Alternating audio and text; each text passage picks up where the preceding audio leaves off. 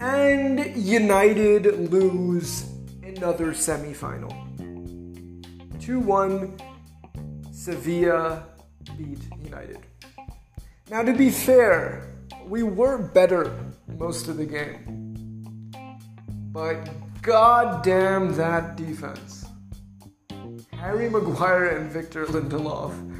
What the fuck were you guys doing? In today's episode, I'm going to talk to you guys about my thoughts of the Sevilla versus Man United game last night. Sit back, relax. Actually, you may not be able to relax if you're a United fan, but sit back and enjoy.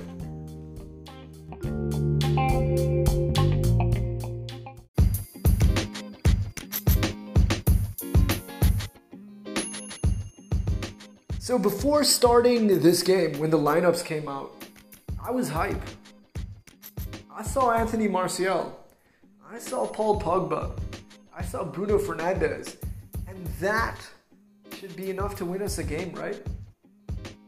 I mean, to be fair, Sevilla are a great team who have insane experience in the Europa League. But this team is high quality. This team had lost one game in the last 20 or so coming into it. So I was confident. And I honestly didn't even think about losing this game. I thought we're definitely playing Inter Milan in the finals next week. And we started off well. Sometimes we were playing off the ball in kind of a counter-attacking thing, which I didn't love. But we were playing well. And obviously, we get a penalty. I think I'm expecting penalties in every single game now. And you fucking know, Bruno Fernandes doesn't fucking miss penalties. No, he does not. Whatever technique he does, he jumps, he does it, he's gonna score that motherfucking penalty. And I thought things were going really well from there. We start making plenty of opportunities the goalkeeper looks insane. What a quality, quality goalkeeper. Anthony Martial is getting in all the time, especially going into the second half. Obviously, Sevilla get the goal. But still, even then, when Suso scored a brilliant counter-attacking goal by them, I gotta say. But I still wasn't worried. We were still on top. We were still controlling the game. And as we got more into the second half, we came out so strong. I thought we're definitely going to win this. It's a matter of time before we score. We're wearing those sexy new black uniforms. We have to win. And then our defense. I don't know who who really to blame for this cuz there's a lot of fuck ups in this play. There was supposed to be a throw and there was supposed to be a foul. But the fact that that ball could get into the box, the cross in the first place, and then the fact that Victor Lindelof wasn't even watching Luke de Jong as he goes in to score the easiest goal of his career. Mind you, he hadn't scored in 12 games before this one, no, but he scores against Manchester United. I, I, I don't know what to say. At that point, I think, you know, all of us at East of Stretford were just insanely pissed off. Because we knew that we didn't have anything off the bench to come help us out. Dan James? You think Dan James is going to come on to score?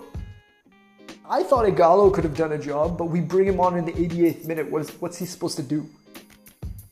That's Ollie's problem. He doesn't know how to use his bench.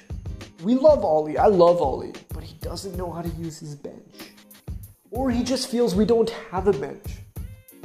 Because bringing Mata, Fosu Mensah, James, and Ighalo, that's not the most inspiring group of four to come on to change a game. This proves we need transfers and we need depth.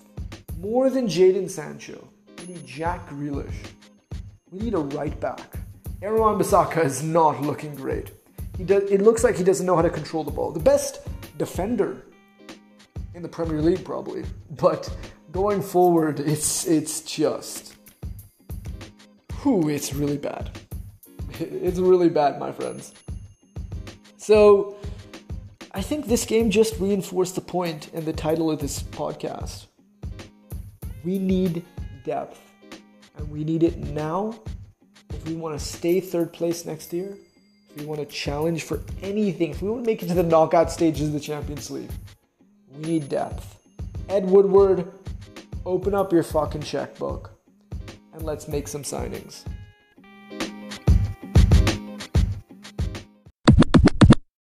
That's that's really all I can say.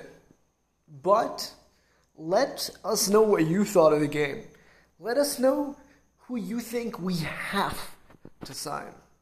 Let us know who you think has to go. Dan James. Um, let us know in the comments. Contact us. We'd love to talk to you. See you in the next podcast. Talk to you all soon.